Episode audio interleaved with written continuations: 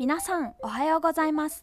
秋田県にかほ市旧上郷小学校を活用したにかほの魅力発信プロジェクトにかほのほかにラジオ。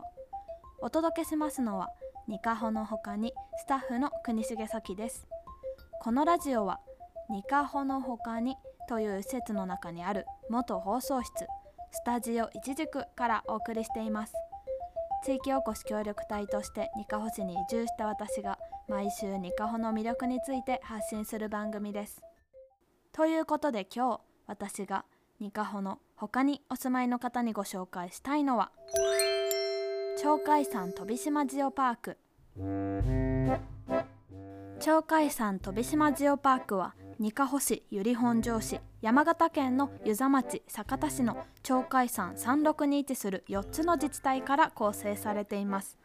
鳥海山と山形県唯一の有人島である飛島その周辺にある自然やそこで営まれてきた暮らしについて保全や発信を行っています。そもそもジオパークとは地球大地を意味するジオと公園を意味するパークを組み合わせた言葉。地球のこれまでの活動例えば火山の噴火や地震によって作り出された自然から地球の働きについて学びそれを地域の文化や歴史とともに後世に受け継いでいくための取り組みです。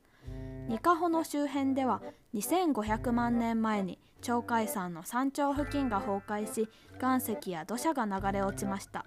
岩のだれと呼ばれているこの現象によってニカホ市内の地形が作り出されました。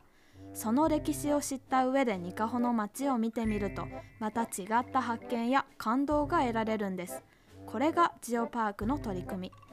例えばニカホ市内では元滝伏流水獅子ヶ鼻湿原九十九島など14カ所がジオサイトとして登録されています。それぞれに歴史や地形的な物語があり地球の長い長い歴史やそのダイナミックさに思いを馳せることができます。鳥海山飛島ジオパークのテーマは日本海が作る水と命の循環。